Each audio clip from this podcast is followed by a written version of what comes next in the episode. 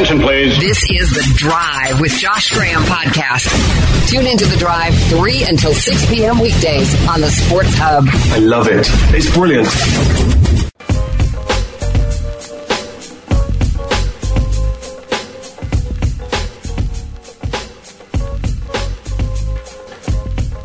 Even when it's fellow fans of my team, I absolutely detest it when fans blame losses on officiating. There was a lot of that following the Canes' Game 1 loss of the Eastern Conference Finals in Boston last night. But let me be completely clear about this. The officials were not good, but they did not steal a win from the Canes. Boston beat Carolina, not the guys in stripes. One of the third period penalties on Dougie Hamilton were awful. He's trying to avoid a hit, he's bracing for contact, and in doing so, his shoulder went right into the helmet of a Bruins forechecker. That should not be a penalty, especially while that's happening. Andrei Svechnikov is getting interfered with clearly to the point where we thought he was injured at center ice. That was right after the Bruins tied the game, and then no more than 30 or 40 seconds later, Boston's going in front when just moments before they were trailing 2 to 1 going into the third period. Yes, officiating had an impact on the game. It generally does. But if you put yourself in a position for officiating to affect a game, that's not on the refs. That's on you. And it's on Carolina as well. I don't think Carolina was the better team last night. They were better in five on five, but hockey's not completely played in five on five. That would be like saying, you know what? Aside from those two or three times we turned over the football in an NFL game, we were the best team on the field. You can't be turning it over. Carolina, they took penalties, too many of them. They took five. Boston took its fair share of penalties too, but the difference was Tuukka Rask was unreal. Tuukka Rask in the second period stood on his head to keep Boston in the game. Greg McKegg scores to make it 2 to 1. Then the Hurricanes very well could have went up 2 or 3 goals in that period. Sebastian Aho had a deflection. Brock McGinn had a chance that certainly he wishes he could have had back on a great tic-tac-toe play. But Tuukka Rask was better than Peter Mrazek, who was also pretty darn good last night. Peter Mrazek did his job. Tuukka Rask went above and beyond to help Boston kill penalties it probably should not have taken. Carolina, when it had penalties, they they faltered. They didn't respond well to bad breaks, and they allowed two goals. So please save it. If you want to talk officiating today, this is not the show for you. It just isn't. There are three things in sports that tick me off most. The biggest pet peeves I have with sports one, cheating. Can't deal with it. Can't stand cheating. I want things to be on an even playing field. Secondly, accusing fans, or excuse, I guess, fans alleging media bias is something that bothers me. I work in the media. This is my industry. I'm here to tell you most people who have biases tell you up front. And even then, they could put it aside and be rational. I'm wearing a Carolina Hurricanes polo right now in the law offices of Timothy D. Wellborn Studios.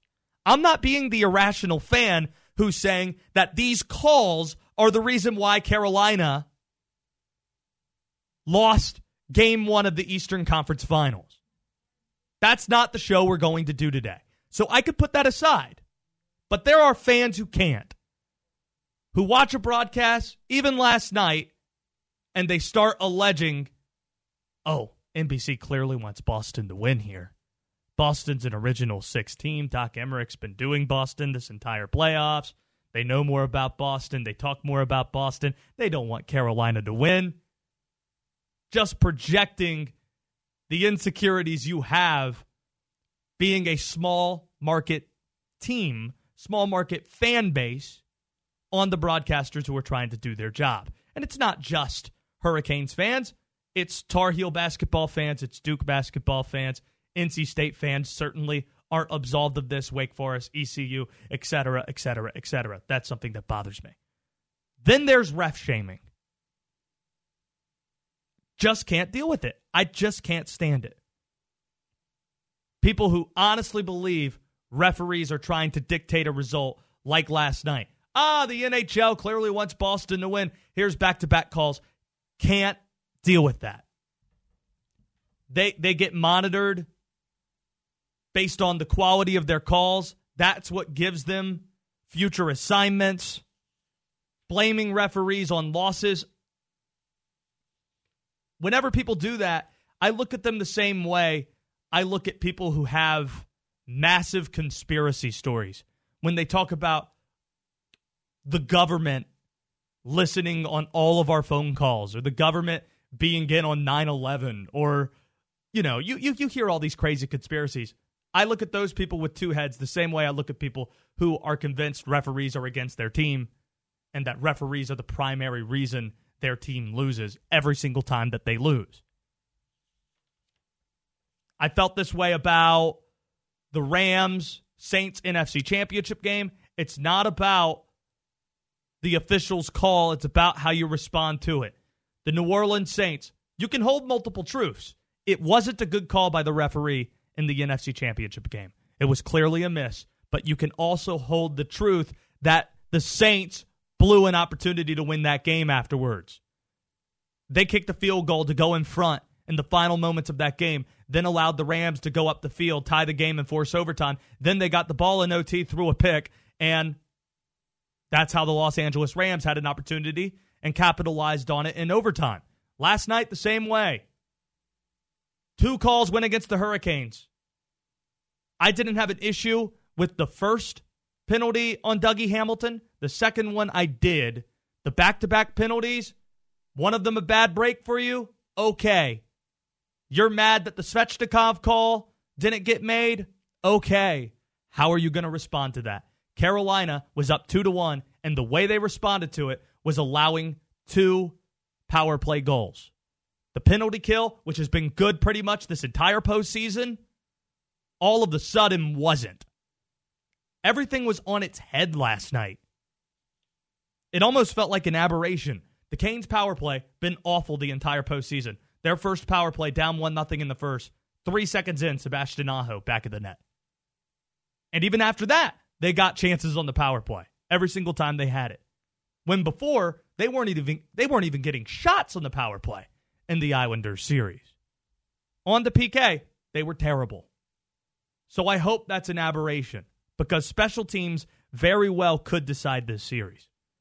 Your thoughts are welcome on Twitter at SportsHubTriad. 336 777 1600.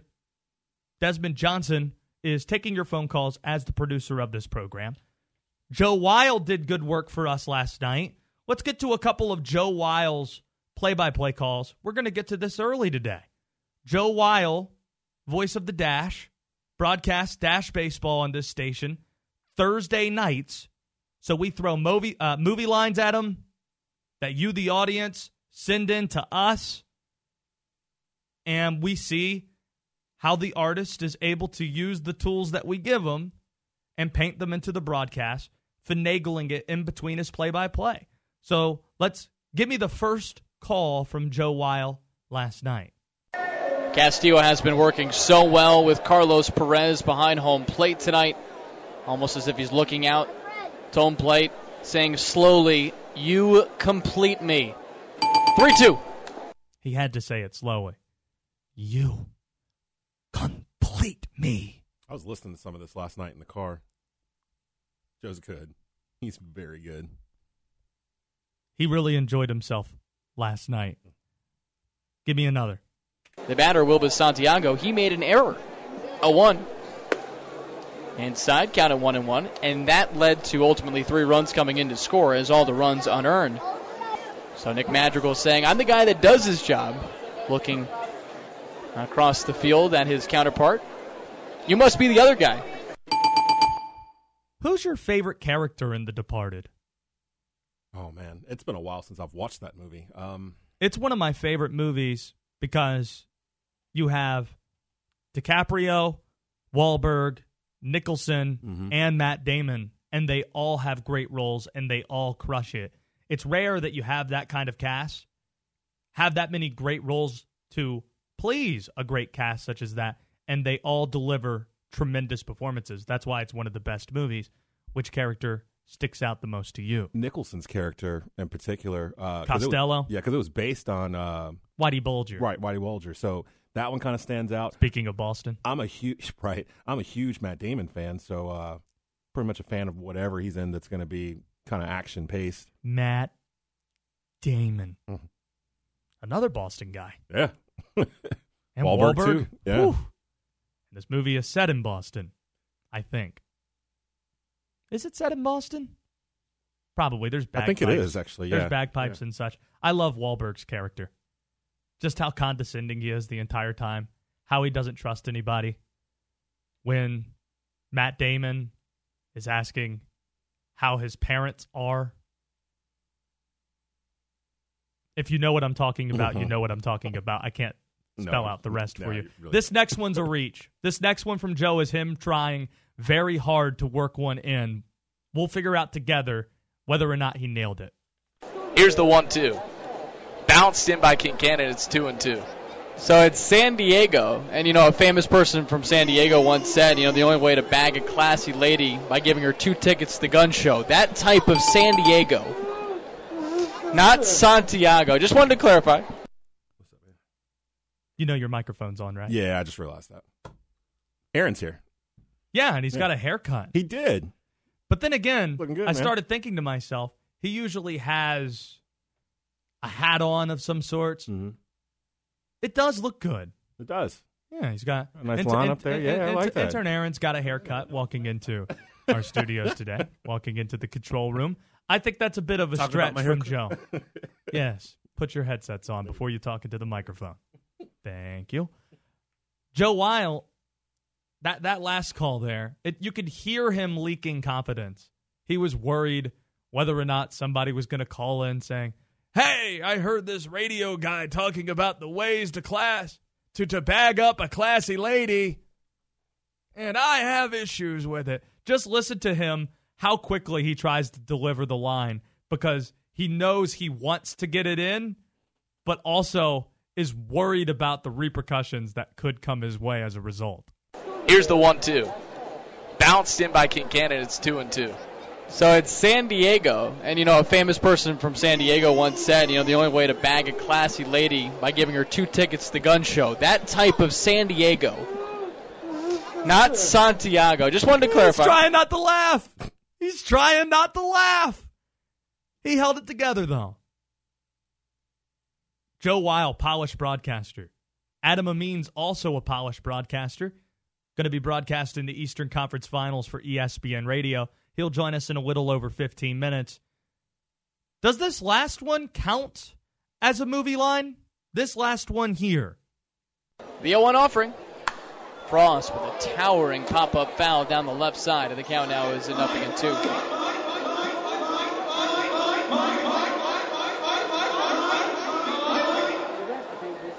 Well, we've been getting in movie lines all night, but could that count as one?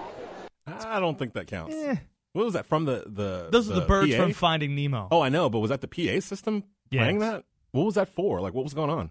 I think they play that when there's a foul ball. So a foul ball's hit back. Everybody's trying to catch mine, the ball. mine, mine, mine, mine. Yeah, that doesn't count. It's not the same. It's got to come from Joe, his uh, heavenly voice. Heady play by Joe, though. He tried. Yes, he did. the drive is brought to you in part by our friends at Pie Guys Pizza and more. Pay them a visit in Clemmons. Try the Graham Slam Pizza. I'm going to this weekend. I'm going to walk in with confidence. Not going to wear a hat and a disguise. I'm going to grab the pizza that has my name on it. Pie Guys Pizza and more. Graham Slam, Texas Pete base, chicken and bacon on top. Why are you ashamed to order the pizza named after you? I I've never understood this. for the same reason Steve Francis or other people not won't want to be remembered the way Steve Francis is for wearing his own jersey. That's not a good look for him. I don't know if it's the same thing, but I could tell you I felt that way when I did it last time and someone recognized me, It's even all- though I was Ah, in disguise. It's all confidence, man. You just got to walk, like you said, just walk in there confident. I'm not as confident as you think I am. Oh, I know you're not confident. Wow. I, am trying to get you to build that confidence to go in there and knock it out, man. Order it with your chest. Yeah. Thank you for that.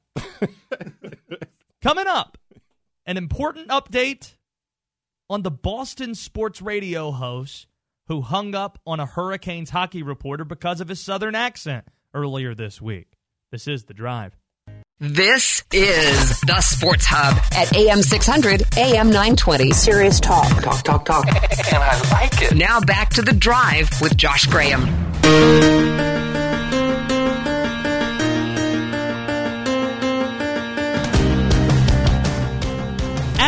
Of ESPN now with us. So we're sending this care package, this special delivery to 98.5, the sports hub in Boston, who hung up on a Hurricanes reporter because he had a southern accent, and they didn't like the fact that somebody with a southern accent was talking about hockey.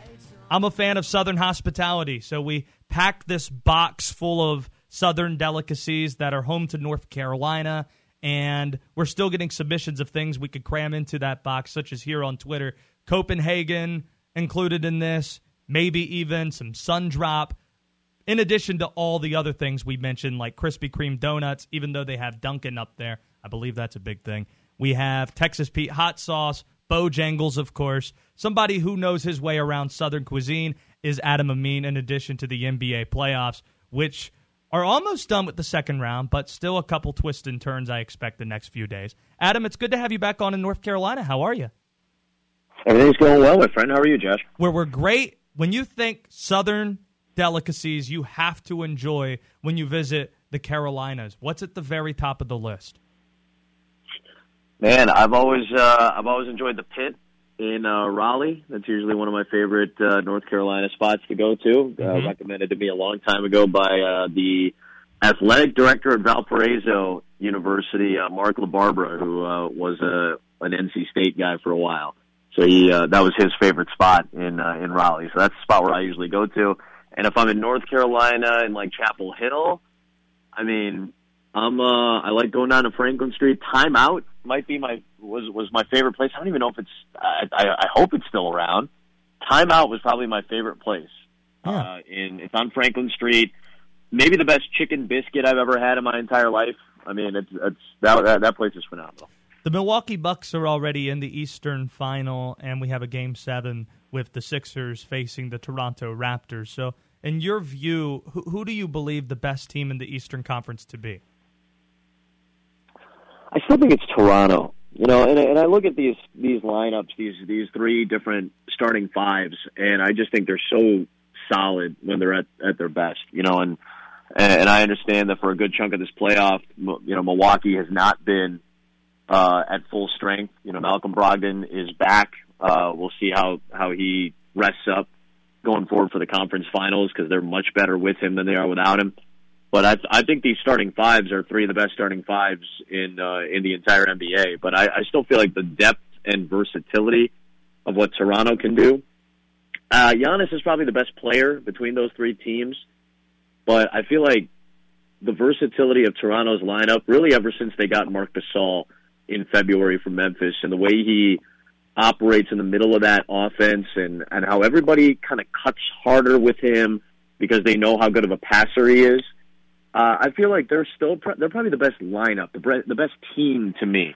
Uh, everybody's got a star: uh, Giannis, Kawhi, Embiid. And, and what's been great about this Philly Toronto series, it's basically been Embiid and Kawhi trying to find out who's the best player between the two of them, even though they're not guarding each other.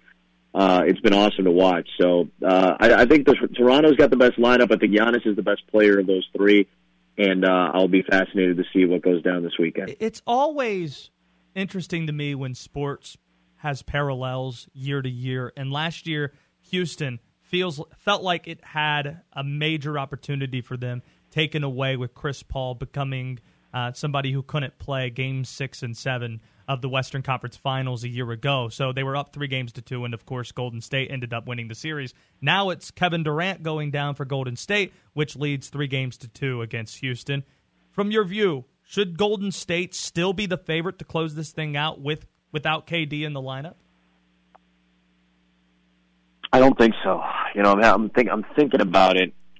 I certainly don't favor them tonight. In fact, I think they're a seven point underdog. Believe it or not, that's the largest. Uh, that's the that, this is the biggest underdog that Golden State has been under Steve Kerr when Steph Curry has been healthy and available to play. Uh, so I, I'm I'm I, I certainly wouldn't be shocked if Houston forces a game seven. I think Golden State, if they're down big in this game at any point, I, I think you know I'm, I feel like they might just pack it in and say, all right, let's go back home and let's use the home court advantage and let's see if we can get one uh, without KD at home and uh, and then and then reset for for the next round. Uh, I'll I just it's hard for me to lean any other way as we stand right now with Steph Curry not playing and not shooting as well as he has shot in the regular season and maybe having one of the, the, the tougher playoffs of his career so far in terms of the three point shooting. If this is, though, the end of the Kevin Durant era at Golden State, let's say hypothetically Golden State loses the next two games and KD chooses to play somewhere else. Should the last two years we've seen with KD on this team be separated from the two or three years that preceded KD's arrival in Golden State? Should these eras be separate? It depends on the scope that you're looking at it through. Because if you're looking at it through the lens of wanting to be his own guy and to win his own championship, and I, again, I feel bad saying that because he's been maybe the most important contributor uh, other than Steph Curry to these last two NBA Finals. I, I, I hate I, I hate dim- feeling like I'm diminishing what he's done. So I, I'm hesitant to try to lump everything in as uh, as not his own title.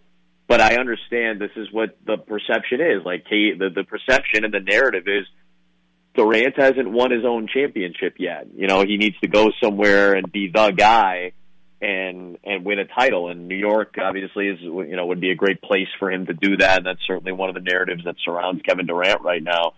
I I feel like I feel like it will be looked at separately. I think it will be. Uh, I feel like the the transition from OKC to Golden State had such uh, strange connotations surrounding it, and obviously the narrative behind that is uh, has been twisted depending on uh, whether you like Kevin Durant or don't like Kevin Durant. So I feel like it's probably going to per- be perceived as two separate eras, but I I do feel like he's done some phenomenal things for Golden State, and he deserves to be credited for them. And I think you know if they end up losing this series without Durant, that that will affect how people view him. I think people will realize that that he is a really important contributor to, if not the most important, probably the most important. He's been the best player in the playoffs, right? I mean, I, I feel like he's been the best player offensively, at least throughout these playoffs. So I feel like they'll probably be perceived a little bit differently. And I'm I, I don't I don't want to diminish what he's done with Golden State or or try to tag that with what he did in Oklahoma City. There's no question he's been the best player these playoffs. I really feel like uh, he's leading, of course, the playoffs in scoring. He's leading Golden State in scoring right now. But this perception you speak of, it's not something that we just all talk about in a vacuum and he doesn't hear. It's clear that this bothers Kevin Durant, right?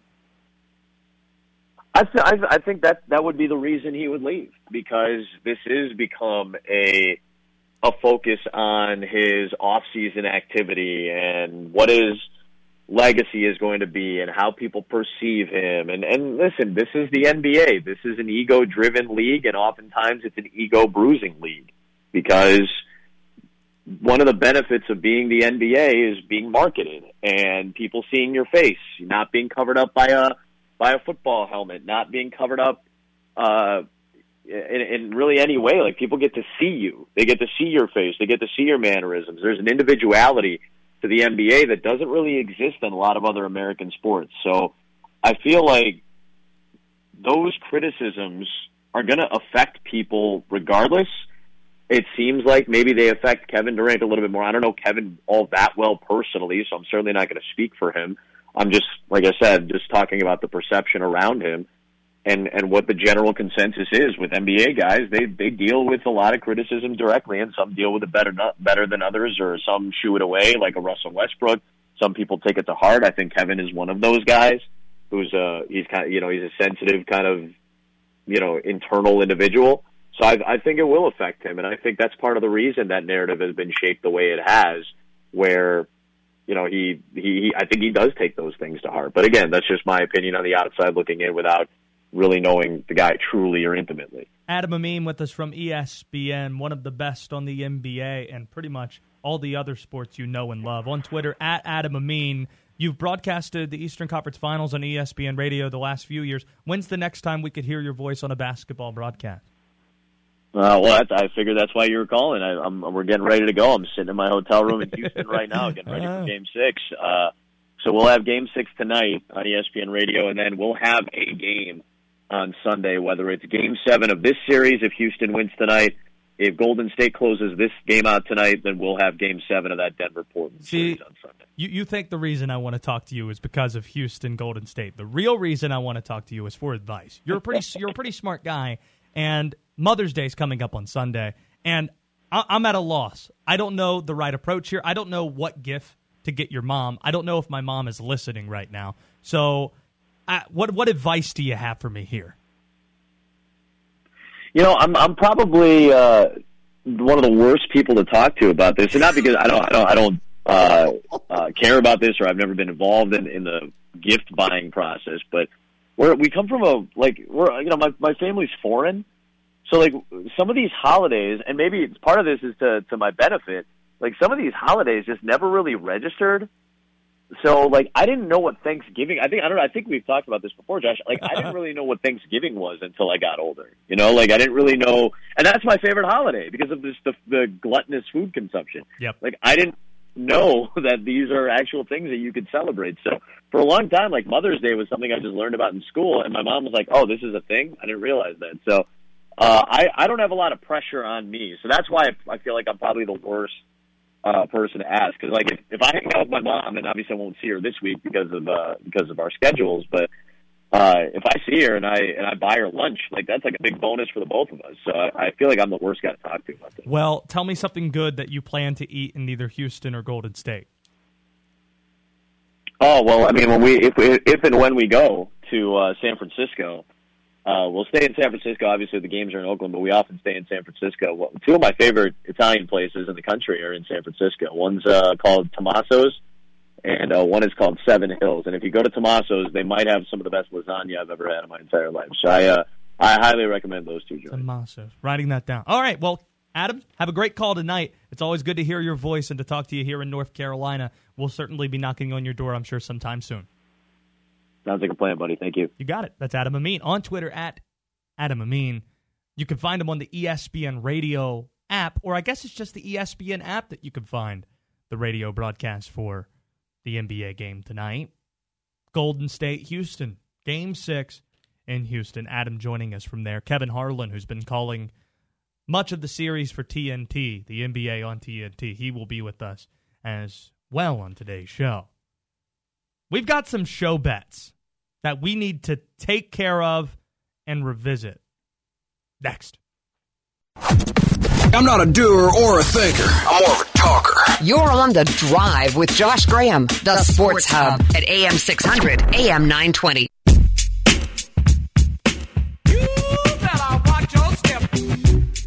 All right, we've got a Twin Peaks man card, also a Pie Guys pizza voucher, and you have the choice of winning either one. It's your option. If you want to try the Pie Guys Graham Slam Pizza or visit your ultimate sports lodge in the Triad, Hanes Mall Boulevard in Winston-Salem, Twin Peaks.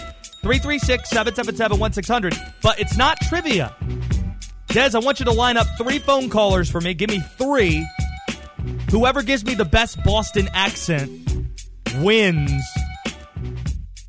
your choice of a Pie Guys $25 voucher or a Twin Peaks man card. 336 777 1600. I want the best Boston accent you can give me. Luke DeCock from the News and Observer, who is a colleague with Chip Alexander, who got hung up on by that Boston radio station because he has a southern accent. He will join us in about 15 minutes. So we're going to do it the other way around. Give me three phone callers with southern accents, or maybe not, or excuse me, not southern accents, Boston accents, and whoever has the best win will win the voucher. Pretty simple. As you're lining that up, the Carolina Hurricanes, the reason they lost last night, it wasn't because of officiating. It was because Boston had better goaltending. Boston was better in special teams. Those two things were the difference. And I feel like special teams could be the difference in what decides the series. Last night, it, it was almost like it was an, uh, an, an aberration. Things were just flipped on their head. The Hurricanes' power play, which has been awful throughout the entire postseason, they were great last night. They scored three seconds into their first power play, had great chances from, the, uh, from then on out. But their PK, which generally is great, their penalty kill, stunk. Third period, you're up two goals. You go on the PK, grade A chances right in the slot, leading to Boston taking a 3 to 2 lead. That's been opposite to what the rest of the playoffs have been. Boston, they have the makeup of a champion. Solid special teams, tremendous power play, star forwards at the top of their lineup. Brad Marchand, for as bad as he is as a pest, as somebody who could be a real villain in hockey, he's a tremendous player and a great goal scorer. And Boston had the best player on the ice last night. Terrific goaltending, yet again from Tuukka Rask, who's been the best goaltender in the postseason. Here's the good news for Carolina Hurricanes fans, though. Five on five, Carolina was better than Boston. That doesn't mean they deserve to win the game, but when both teams had an equal amount of players on the ice, nobody was on the power play, nobody was on the kill. The Hurricanes, head to head, straight up, were better than the Boston Bruins. They were better for longer, just not at the most important moments. And the other positive to take away the Hurricanes are healthy. Petr Mrazek played in this game. He did his job in net. Michael Ferland hasn't been in the lineup since game two against Washington. He returned last night. Jordan Martinook, who was a guest on this show earlier in the week, he returned to the lineup. It actually reminded me a lot of the game one loss to the Capitals, where the Hurricanes I thought were better than Washington in the game, better in five on five, but Washington had more power plays and Washington capitalized on special teams in a way Carolina wasn't able to. So in the Eastern Conference Finals, I feel like that could be the difference maker. Special teams, Boston's power play versus Carolina's kill, Bo- uh, Carolina's power play versus Boston's PK. Let's see how good these Southern accents really are. See, we're we're sending a care package to 98.5 the Sports Hub. It has a bunch of Southern delicacies in them uh, in that box that we're sending out, including Krispy Kreme donuts, Bojangles, other great items. On top of that, I'm encouraging listeners to call their show with a Southern accent on Monday. That phone number, 617 779 0985. Maybe even halfway during your answer, hang up on them just because, again, they might hang up on you before you're able to. Southern accents, welcome on that show. Right now, I want to flip it. Boston accents. We have three callers ready to play here. The best Southern accent or the best Boston accent will win either a Twin Peaks man card or a Pie Guys pizza voucher. Let's start with Dallas and Asheboro. Dallas, give me your best Boston accent, Dallas. Dallas, go right ahead. Yeah, we're taking Boston to the harbor and gonna cruise in the yard. Okay, put him on hold. He got yard decent there. I, uh, The bar's pretty low right now. I don't know, dog. It's kind of pitchy. Right. Yeah, I don't know. Unless Alex and Jason completely fall off the planet. There is a chance that their lines go out, that neither of them can speak. They, they've lost their voices in the last few minutes. There's still a chance for you, Dallas. Let's go to Alex in Louisville. Alex in Louisville, give me your best Boston accent. Josh, Des, how's it going? Just sitting here in traffic, got my blink on, just trying to get home. Hey, appreciate you guys. Keep doing it. Okay. That was pretty well, good. well, Well, that's not the winner. But easy, yeah. easy now. Just me giving a Easy. stamp of approval. Thank you, there. thank you, Alex. Hmm. He he That tried to he tried to com- don't don't don't be fooled, Des. I think he was complimenting us as a way to mask some of his deficiencies with the accent. It started out good with Josh. Yeah. He he started out strong, then it kind of petered out from the way there. I will agree, it was better than Dallas Better than Dallas. Yeah. so far. Dallas has to move out of the uh, showcase showdown. If ring Jason circle if there. Jason doesn't blow us away here, we might have to go through another Actually, round of these. Dallas just hung up, so he knows. He knows in his heart what happened. He's- Sorry, Dallas. Yeah, sorry, Dallas. Jason and Buies Creek, you're up. Well, Jason, give me your best Boston accent. all right, let's hope I don't blow this. one, But uh, you got two things you can do in the harbor. You go out, you can go get in your car, you can ride over to the bar, you can watch the Pats, the Bruins, the Sox. You got it all. Okay? That's the way we do it. All right, Jason, stay on hold. I think that's right in line with Alex. So here's what I want to do. They need like a sound off or No, something. no, right? no. Bostonians are known for how confrontational they are with each other. So it's going to be Alex pitted against Jason. Alex, you have 30 seconds to tell me why you're better than Jason. Alex, tell me why you're better than Jason, who you're going up against for either a Twin Peaks man card or Pie Guy's pizza, pizza Oh, voucher. We'll set a timer. So All right, you got 30 seconds, Alex. All right, Josh. Well, let's just start with one thing. First of all, where the fuck is Buies Creek? I mean, come on. Like, you know, what are we talking about here? And second of all, I mean, I know my sport. The guy, I mean, he's got nothing on me. So one, two, there you go. All right. Thank you, Alex. oh, he still had like with, 15 with more some, seconds. with some time to spare there. Yeah. Jason, you have a real opportunity here. Jason, what do you got to say to Alex? Well, uh, Alex, you don't know anything about Boston. You've never been up to the harbor. You've never been to the Cape. You haven't seen any baseball out there in Yarmouth, Dennis, Hyannis. Come on, man. Come on. I think it's Jason. Ah, what do you want? A Pie Guys pizza voucher or a Twin Peaks man card? Pick one. Pick one. Uh, go ahead, you. I'll, I'll take. Uh, I'll take the man card. Ah, take the man card. Yeah, take pack man the card. card and have it yard with a man card. Hey, Jason, are you from Boston? Yeah, you're from you're from Southie? Absolutely not. Born and raised below the Mason-Dixon line. Gosh, he has a southern accent. Thank you, Jason. Well, that went about as poorly as I thought it would.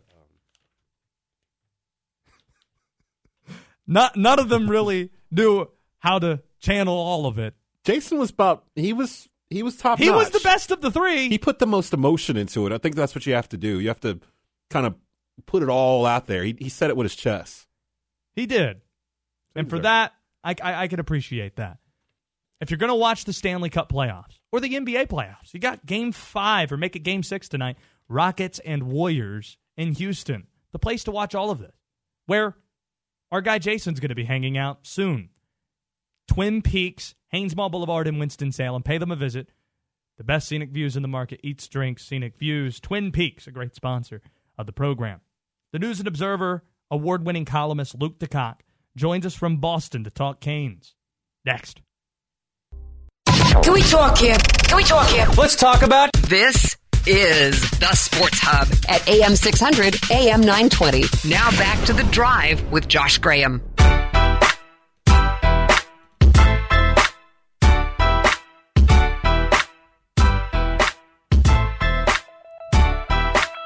The voice of the NBA on TNT, Kevin Harlan, will join us in 30 minutes. The Houston Rockets are facing the Golden State Warriors tonight, and the Rockets are the ones facing elimination.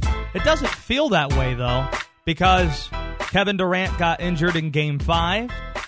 Golden State still found a way to win. Everybody seems to be on the Rockets today. seven plus point favorites against Golden State. They are at home. There are no more excuses for Houston. Almost identical situation that Golden State faced last year. Except Kevin Durant is more important to this Golden State team than CP3 was to Houston a year ago. Kevin Durant has been the best player in these playoffs. The leading scorer for the Warriors, the leading scorer for any team in the postseason, winning back to back most valuable players uh, player awards in the NBA Finals. So KD going down, I feel like it's even more impactful to Golden State than it was Houston a year ago. So Houston's gotten the biggest break possible. Golden State was down three games to two a year ago. And Chris Paul goes down with an injury. They found a way to win the last two games. Now it's Houston's turn to do the same thing. I feel like Houston has a better basketball team, but even right now, I feel like Golden State has more talent. Without KD, I still feel like Golden State has more talent on its roster than Houston does, but I believe Houston's a better basketball team. So I expect Houston to win by double digits tonight.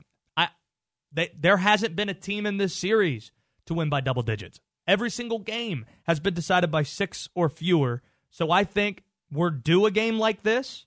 I think Houston's going to win it by double digits. Also, we haven't seen the Houston lights out shooting game. That's what I believe tonight's going to be too. So give me the Rockets. I think they're going to win by 12 to 15 points tonight, cover the seven and a half. And if Houston comes from behind to beat Golden State the last two games, boy, what a cruddy way to go out if you're Kevin Durant. A cruddy way when you're so great for Golden State for two years and you don't go out healthy on the floor. You go out injured. You don't get a chance to defend your title because you're hurt. That that's a tough way to go out, but it might be a fitting way to do so because if Houston wins the last two games and Kevin Durant obviously doesn't play, then maybe people will start to appreciate just how valuable KD really is. So, I'm interested in legacy talk. KD, if this is in fact it for him, if Houston wins tonight and wins Sunday too, if we're talking to you Monday and Houston has knocked off the defending champion Golden State Warriors. How are we going to talk about the two years, make it three years, KD has spent with the Warriors? Can we separate that, or should we separate that from the previous two or three years we saw Golden State win 74 and be one of the top teams in the NBA and break three point shooting records with Klay Thompson and Steph Curry. Do we need to separate the two or is it all lumped together? What does it mean for Kevin Durant? 336 777 1600. In 10 minutes, we'll get to the five big stories of the day. Yes, Des. Uh, real quick, I think Golden State's actually going to steal this game tonight. I just have a weird feeling about it. I think Steph's going to score 40. We're going to see MVP Steph because we haven't had to see him for the past two years. Kevin Durant's been there. Okay. So. Okay, this is what I want to do then. Okay? You've, you've been sulking over there the last 30, 40 minutes because you have to pay off a bet that you feel like you don't have to pay off. Fine, we'll put the game on it. That's what we'll do. Because right now I feel guilty. I feel guilty to make you pay off a bet that you don't want to pay off right now. So we'll, we'll put tonight's game on it. You feel like you have a sneaky feeling that Golden State's going to win tonight? Wait, let's be clear here. Like, you what are, you- off the hook. That's it. You're off the hook if Golden State wins tonight. And if Houston, if Houston wins, wins, we're choosing three movies, and guess what? One of them's not going to be swingers anymore. no, I'm fine the way we are. All right, well then you're you, you're already gonna have, fine. You're gonna have to watch swingers and two other movies. Yeah, that's fine. Just whatever. Just I'm I'm done with that. I'm it's fine. Well, we we're, we still have to pick out the movies. We're yeah, you do do that. We're gonna do that eventually. Now, now if you guys or- don't pick those out before the show is over, All that's right, a whole other all right, story. All right, we're, we're, we'll pick up by the end of the show. Are you telling me you're not going to try and rescue yourself here? If Golden State wins tonight, you're out of the bet. You feel like you have that? You think Golden State's going to win? I do think Golden State's going to win. Then back it up. Hey, hey, You're not losing anything here. It's just an out. I just So gave you an out. I gave you an Hmm. out with your opinion. Because right now I feel guilty. I feel guilty because we're make. I feel like we're making you do something you don't want to do. So I, I, I want to put it on something, and this is this is it. I'm giving you a potential out here. All right, so if so if Golden State wins, we I don't have to Johnny O's texted me bet. saying the Warriors in the series tonight. Get behind your guy. All right, let's this go. Is it. I'm, I'm riding All with right. Johnny O. All So- right, let's go. All right. If Golden State loses, we're we're not going to get sulking Dez anymore. No. Okay. Fine. Tonight. This gives people to watch this. This now. Now, now, we're it's a in on this game. There you go. All now right. it's a party. Now, for the other part of what you're saying about Durant, I think what's going to happen is we're going to look at him the way we look at LeBron. Forget about Kevin Durant right now. Now we got stakes on tonight's game. this, this was a great It's point. Golden wanted to get State. Well, we'll get to your point in a second, but I just want to marinate on this a second. We have stakes now. Whew. I wasn't really going to pay too much attention to tonight's game. I was going to watch it passively, maybe do some do some work on the side. Now I'm gonna I'm gonna make some plans. I'm making some plans to watch this game now this, because there's stakes attached to it. It's eight thirty tonight, right? Is it? I don't know. I believe it is. Yeah, I believe it's eight thirty. It's in Houston, so it's not a, a later tip. Yeah, so it's eight thirty. It shouldn't be on till two in the morning, like the other game was last Friday night that I got caught up in. Then came in here and did the rundown like I five am hours getting later. crushed by the audience right now on Twitter. I mean, you telling just, me you just bestowed a potential like a huge gift. That was just Golden State still has to win on the road because in Houston. Dez Dez is a friend of mine. Dez is a friend, and I, I was feeling guilty, so I'm potentially giving him an out. I do appreciate that you took a minute to kind of gate everything that I'm saying. I'm not just I'm not complaining about it because I don't want to honor the bet. Well, that's why- it that's 'cause I had a, Oh, no, no, no. a deep I- I- down. I'm just like it doesn't feel I, right. I don't I don't feel guilty about that. I feel guilty because you you you you are you really are complaining about it. I mean, I have Like, reason to. I was I, I, I, I was feeling badly because I was feeling I was feeling badly for you. See, I think the problem was we waited another month or so before we came back to this. This so I had bit, a whole this to bit only works. This bet only works if you do it willingly. So Yes. now we have stakes here. You have your hope here. If Houston wins tonight, it's not the series. It's tonight. Just tonight. right. If Houston wins tonight, we're going to pick out these movies on Monday. Okay. And then if Golden State wins, then I don't have to hear about this anymore. No, it's all over. It's all over. All right, bet. There you go. You want my uh, Durant take? Yeah, give me the Durant. Okay, so I'm, I'm, you know, LeBron. We look at LeBron kind of in chapters. We look at LeBron like his his first stint in Cleveland, then his stint in Miami, then homecoming Cleveland, and now the dumpster fire that's the LA Lakers. I think we're going to kind of do the same thing with Durant because if he, well, when he does leave, probably at the end of this year, say he does go to the Knicks, if he wins one championship in New York, it will overtake everything that he did in Golden State. Like he'll be a savior in New York, just getting them to the finals, making them relevant again. So I, I- think that he has to leave in order to to make his legacy on the same platform as LeBron. Because if LeBron just stayed in Miami, we would be thinking the same thing about LeBron. Oh well, you only have two titles because you, you went and teamed up with Dwyane Wade and Chris Bosh. Like you, you can't do it by yourself. He went and did one by himself. We will talk to Kevin Harlan about this in about 20 minutes. He will join us. Your thoughts welcome on Twitter at SportsHubTriad 336 777 1600. Given the information that you have now, who are you rooting for tonight? 336 777 1600. And on Twitter at Sports Hub Triad. You know, you know what hurts is when you have to screen phone calls for the uh, the only live sports talk show in the Triad, and people are calling to give suggestions on how your Sunday can be more miserable with movies that you should be watching. So I, I have a dilemma of do I put this person through and let him talk about it But to the here's the or do I tell him to get away, get out of here? I don't mean to give you advice to make this better, but I lost a bet just like this. And I had to watch The Wicker Man with Nick Cage, and it was awful. I kind of remember that. I don't remember. I just told it. myself I'm I'm gonna make a day out of it. I'm I'm gonna get myself a pizza. I'm gonna I'm gonna indulge and get get certain food that I really like. But that's one. and I'm also going to invite a friend over. No, I had to watch multiple. The Oh. Wicker Man was the was the the highlight of it. I also had to watch The Human Centipede, which was terrible. yeah. I, don't- And I already mentioned The Cobbler with Adam Sandler. I heard that was the worst movie he's made. Pretty bad. I watched all three of those. The same sitting. Mm-hmm. You didn't. But I made a day, it, I made a day out of it. I had friends come over. We're just hanging out. You know, good friends of mine. Uh-huh. So it helped Did- me get through it. But did they know what they were coming over for before Yes. they came? they did. Got some pretty loyal friends. Because uh, Free beer will do that. oh, there you go. hey, I, I, I had a 12 pack. Will you sit? Will you sit with me and watch a movie with me? so see, Sure. you you turned it into something fun. You turn it into something where I bet you you and your friends got drunk and critiqued the movies that There you already you knew sucked when you went. There you them. go. That's still on the table. See, you can find th- find ways to make awful good. But go go Golden State tonight. Damn right. All right, go Golden State for you. I need Chef Curry tonight. Mm. Threes us. We'll see. We'll see. That's what we'll be following tonight. Go Splash Bros. I threw my first pitch out last night, right down Main Street. I saw Oh, yeah? it. I there saw there It's are people. There are people who are criticizing me, saying, "Ah, Wait. it was a little high and outside, a little high and outside." Bleep off. Bolt Bolt was umpiring, and he did the strike sign, Yeah. and I also did a tiger fist pump. I saw that too. Tiger I saw you fist pump. tiger pump. I felt so good about it coming right off my hand, right down Main Street. Right down Main Street. Well, That's I- where it went. I thought it was on our Facebook, but it's not. I know it's on our Twitter. We'll So get that up on can our yeah. You can go and check that out there. Whoever shot who shot the video. DJ and Heidi shot video. Okay. Yeah, I, I know it's on our Twitter account. So if people want to see Josh uh, throwing that fastball yesterday, Some said it was a lollipop. Get out of here. Here's the way it happened.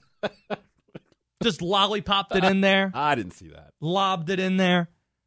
They had three first pitches, three ceremonial first pitches. There was a, s- uh, a sheriff, and then a kid, and then me. So I was the one that was closest to, to first pitch of the game. But here's the thing since I was the third of the bunch, I didn't have any time to warm up or throw. I saw the player that was going to be catching. He he goes to TC. He went to TCU. He's a Winston Salem Dash player. I started throwing back and forth with him for three minutes. I had three minutes to warm up, not on a mound, just throwing back and forth just to get my arm loose. The previous two did not throw from the mound. I was the only one that did. I thought for a second, am I allowed to do this? I asked. Yeah, you can get up on the mound. So I went to the very top of the mound and I threw a strike. Intern Aaron seeing the video for the first time. That's a strike. I mean, It's pretty impressive. yeah, it looks like looks pretty down the middle to me. I told you what I was going to do and I did it. I was a little worried about you because when I left here last night after the show was over and you you took off before me to get to the uh, to BB&T Field, I thought it was going to rain. I didn't think you were going to get a chance to do it. It was a nice night. Yeah, It was a nice night. Appreciate the Dash for having us. Joe Weil did some work for us too. I, I still don't know about this Anchorman call. This was the one he was worried about. Darren Vaught, he gave him an Anchorman line, and you could tell two things are happening here. Joe's trying to figure out a way to work this in. Connor, I forget his last name, who also works on the Dash broadcast, he, he's talking about something, and Joe sees an opportunity to squeeze in this this Anchorman line. And halfway through, you could tell he's leaking confidence because he doesn't know the repercussions for saying the line he's about to say. But also, more importantly, it's a funny line, and you could tell that hits him at the end of this clip. Here's the one two. Bounced in by Kincannon, it's two and two. So it's San Diego, and you know a famous person from San Diego once said, you know, the only way to bag a classy lady by giving her two tickets to the gun show. That type of San Diego, not Santiago. Just wanted to clarify. It's funny how lines age over time, and you hear things differently than you might have when. What do you mean? That line hasn't aged at all. he said it so. Ron Burgundy speaking facts that the only way to bag a classy lady is by giving her two tickets to the gun show. oh, didn't see you there. It's like you can almost hear like the indecisiveness in. Joe, like as he's trying to figure out if he wants to. I'm not. I'm not sure if you were listening, but I was over one thousand. Joe's a professional. so is Kevin Harlan, and he will be here in 15 minutes. You are listening to WSJS Winston Salem, WCOG Greensboro, WPCM Burlington, and WMFR High Point. What are you guys talking about? Talk, talk. You're on the drive with Josh Graham, the, Sports Hub at AM 600, AM 920.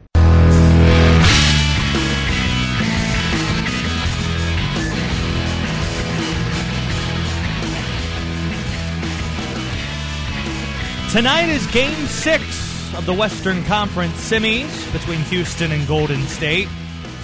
The Rockets trail three games to two against the Warriors, but they are a seven and a half point favorite tonight because Kevin Durant, of course, is out of the lineup and is not going to return the rest of the series. Kevin Harlan has been calling most of the series for the NBA on TNT. Last year's National Sportscaster of the Year with the NSMA here in the Triad, now joins the show. But before we get to basketball, Kevin, our intern Aaron has apparently an impression of Marv Albert that he claims is the best Marv Albert impression you will ever hear. Your colleague at on the uh, with the NBA on TNT. Would you like to hear it? Sure, absolutely. Go right ahead. Intern Aaron, fire away. Man, just set the stage for that. I'm ready. right. LeBron James to the hoop. Yes, and the foul. It's pretty good. That's outstanding. the end of it's good, and the foul you've got uh, on point, but the rest of it needs work. It's a very limited impression. But Kevin, Oh, it's good. It's good. I wish Marv were here to hear it because he would love it. when when you when people walk around when you walk around and you see people in the airport, is it 2K, football, or basketball? Most people associate you with. Well, until I open my mouth, which I really don't, um, they don't. I could be just Joe Schmo walking through the airport, and and that's fine with me. And if I'm at a, uh, if I'm in a restaurant, or if I'm in a, if I'm talking to somebody on the plane, uh, flight attendant or whatever, and, and I say something, sometimes people will say things, and probably right now because they've seen so much NBA and so many playoff games but uh, you know, just it's it happens every once in a while, but not that much, which is great. And when they do, it's always flattering and nice. But uh, you know, I don't I don't go out and uh, start talking up a storm. I I think people around me would say I, I try to keep it pretty low key and more comfortable that way, and um, and uh, just go about my own business. We mentioned that Kevin Durant isn't going to be in the lineup for Golden State. With us knowing he's not going to return, should Houston be able to win two in a row? You think? Well, I mean, this team, even before they had Kevin Durant, uh, they were in the NBA Finals and they were terrific. So it's going to be interesting to see how they navigate this. It's going to be a change because uh, since Game Two in the first round for the Warriors when they were playing the Clippers, uh, Durant has been doing the heavy lifting. He's been scoring the most. He's had the ball in his hands the most. Uh, they've they've kind of tilted the offense to him with more isolation, which is really not Golden State's calling card. But with him gone, they're going to have to get back to what they were, which is more of a motion passing, um, you know, kind of free enterprise type system where anybody can shoot if they've got that good shot, that advantageous shot, with emphasis certainly put on their great backcourt. Um, and I'll be anxious to see uh, how they will, you know, deal with the, the, the lack of height that, that Durant brought them. He was so unique in that he was a seven footer who could guard and defend uh, either guard position and right through the center. Well, they really don't have that now. And while Draymond Green certainly have an effect on that and size that Durant posed on both ends of the floor. So there's an adjustment period there. I don't think it'll take too long. And I really think now Houston probably faces more stress than Golden State does because Houston is just, oh, well, Durant's gone. Well, sure, now you're going to win it. And, and, and if they don't win it and they lose this series, I think now you begin to question if this Houston team and the way they operate with so much James Harden and so much, you know, individual basketball, if this is a winning formula or if they're going to have to rebuild it in a certain way so that they can contend with the better teams in the West because I think they're right now at, at, at that very interesting intersection of seeing if this is the way they can win a championship. And if they don't, I think they may have to go back uh, to a degree to the drawing board. Here's what I'm interested in, Kevin. The, the the saying for the Warriors, their mantra has been for the last four or five years, strength in numbers. And what we're seeing now with the losses of DeMarcus Cousins and with Kevin Durant out of the lineup too, this bench is pretty thin right now because last year, even though these aren't the marquee names, these are guys who contributed pretty significant moments at points for Golden State. JaVale McGee and Patrick McCaw And uh, somebody like Zaza Pachulia even has been impactful in recent years. That team that won before Kevin Durant got there had Harrison Barnes on it, of course. And when you look at the way Houston plays, it's hard to keep some of the bigs on the floor. How concerned are you or interested are you to see how Golden State's going to hold up in the fourth quarter, considering what they've been branded as strength in numbers, those numbers round by round withering down? Yeah, Josh, it's a very good point. Their bench has been very shallow. They've not been able to really use it um, the way they have in the past. David West was also a great contributor prior to Durant. They crossed, of course, one year, but he's he's no longer there. So this is a team that you know put most of their weight in the free agent market into DeMarcus Cousins, signing him. A lot of their money went there, and they didn't have a lot to pay Patrick McCaw and others who are on the team and incredibly helpful on that bench. So they've had to kind of live with what their starters gave them. In the series, in the playoffs, they've gone heavy minutes, very heavy minutes. Durant, in fact, was averaging 45 minutes a game. So I don't know that they've lost a lot of size. No Durant, no Cousins.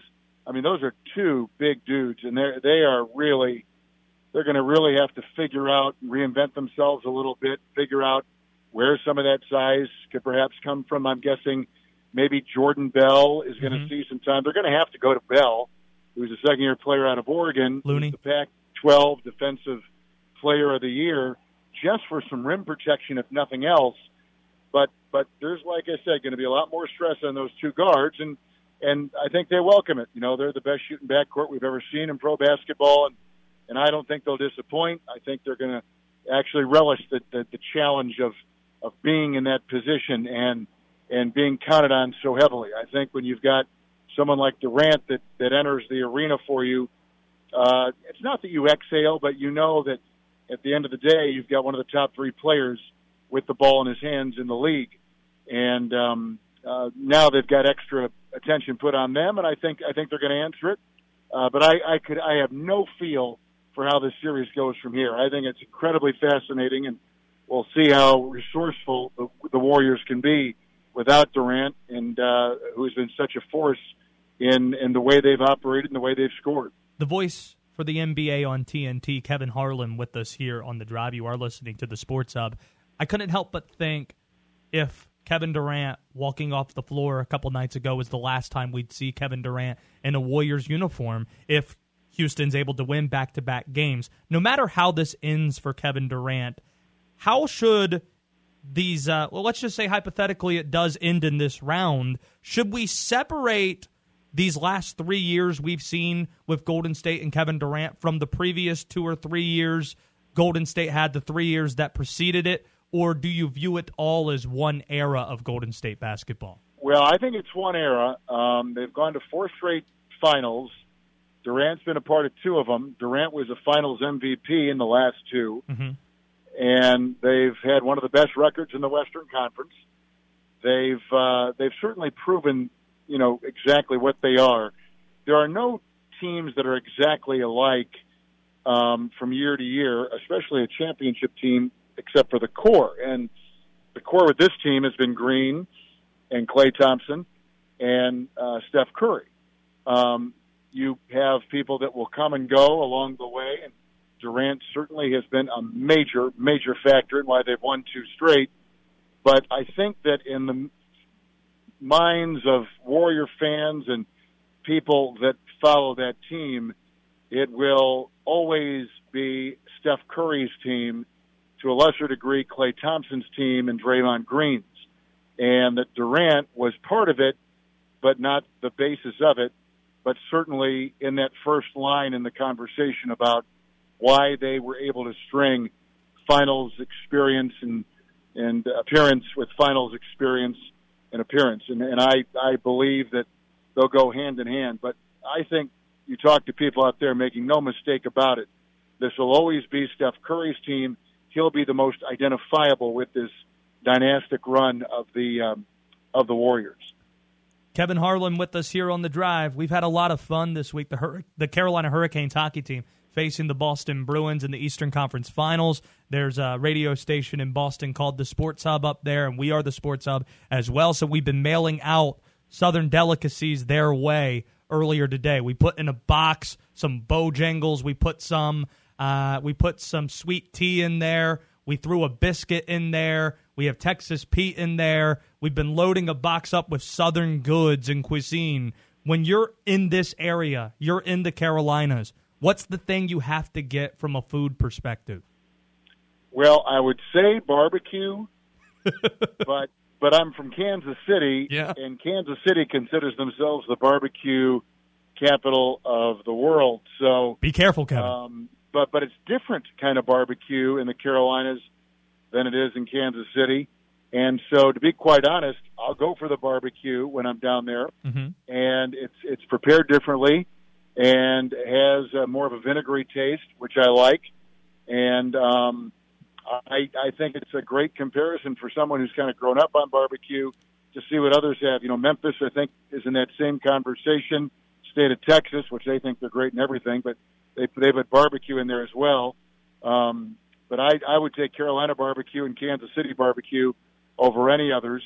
So I, I guess I'm down there. I, I love that. I, uh, I I love I love the barbecue down in down in, in that part of the world, and always enjoy when I make a visit down there. I don't make it often enough actually, and and I, I hope I continue to get great assignments down there because it's always so much fun to visit that part of the world. Oh, there's one more thing I wanted to ask you about because you you of course cover college basketball too, and last time you were with us, we were talking about Zion Williamson. Jay, Jay Bilas is going to be with us on Monday ahead of Tuesday's NBA draft lottery. The new lottery odds make it so there's three teams that have the same odds at the top of uh, the top of the draft: the Knicks, the Suns, and the Cavaliers have 14% chance shots, and then you have the Bulls with a 12% chance and the Hawks with a 10% chance. Out of those teams with the best odds, those five, where would you like to see Zion Williamson land? Well, I think um, I guess I guess I, I don't care where he goes.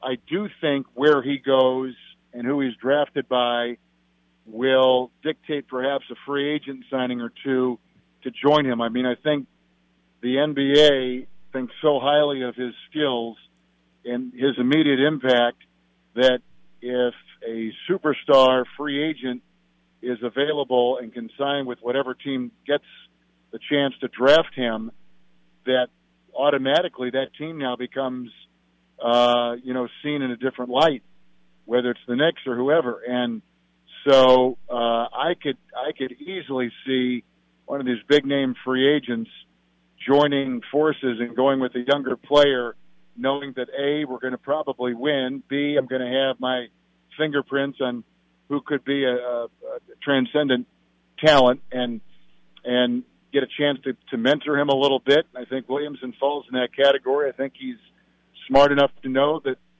that I could join the team that drafts him um, would uh, would would be very beneficial to his quicker development in the NBA. So um, I I don't really care where he goes. I guess I guess there's always that saying that you know the league is as healthy as the Knicks and the Lakers, just because those are the two big markets. And and I, I think people are so tired of of kicking around the Knicks that it would be fun if they would get a Patrick Ewing type presence out of the draft on that team that could possibly bring them back to some better winning. I just think the league, as I would say for the for the National Football League as well, is better when the Jets or the Giants is stronger. I should say is stronger when the Jets or Giants are in are in contention, and I, I feel that way for the NBA too. Kevin, thank you so much for squeezing in time for us. And um, when, when's the next time we're going to hear your voice on the air? Uh, do Game Seven up in Toronto on Sunday night. Uh, Philadelphia 76ers and the Toronto Raptors. We look forward to hearing that. Thank you so much again, and we'll chat sometime soon. Great, Josh. Always appreciate appreciate your friendship and having me on. We'll talk soon. Thank you. Yep, you got it. That's Kevin Harlan, voice of the NBA on TNT.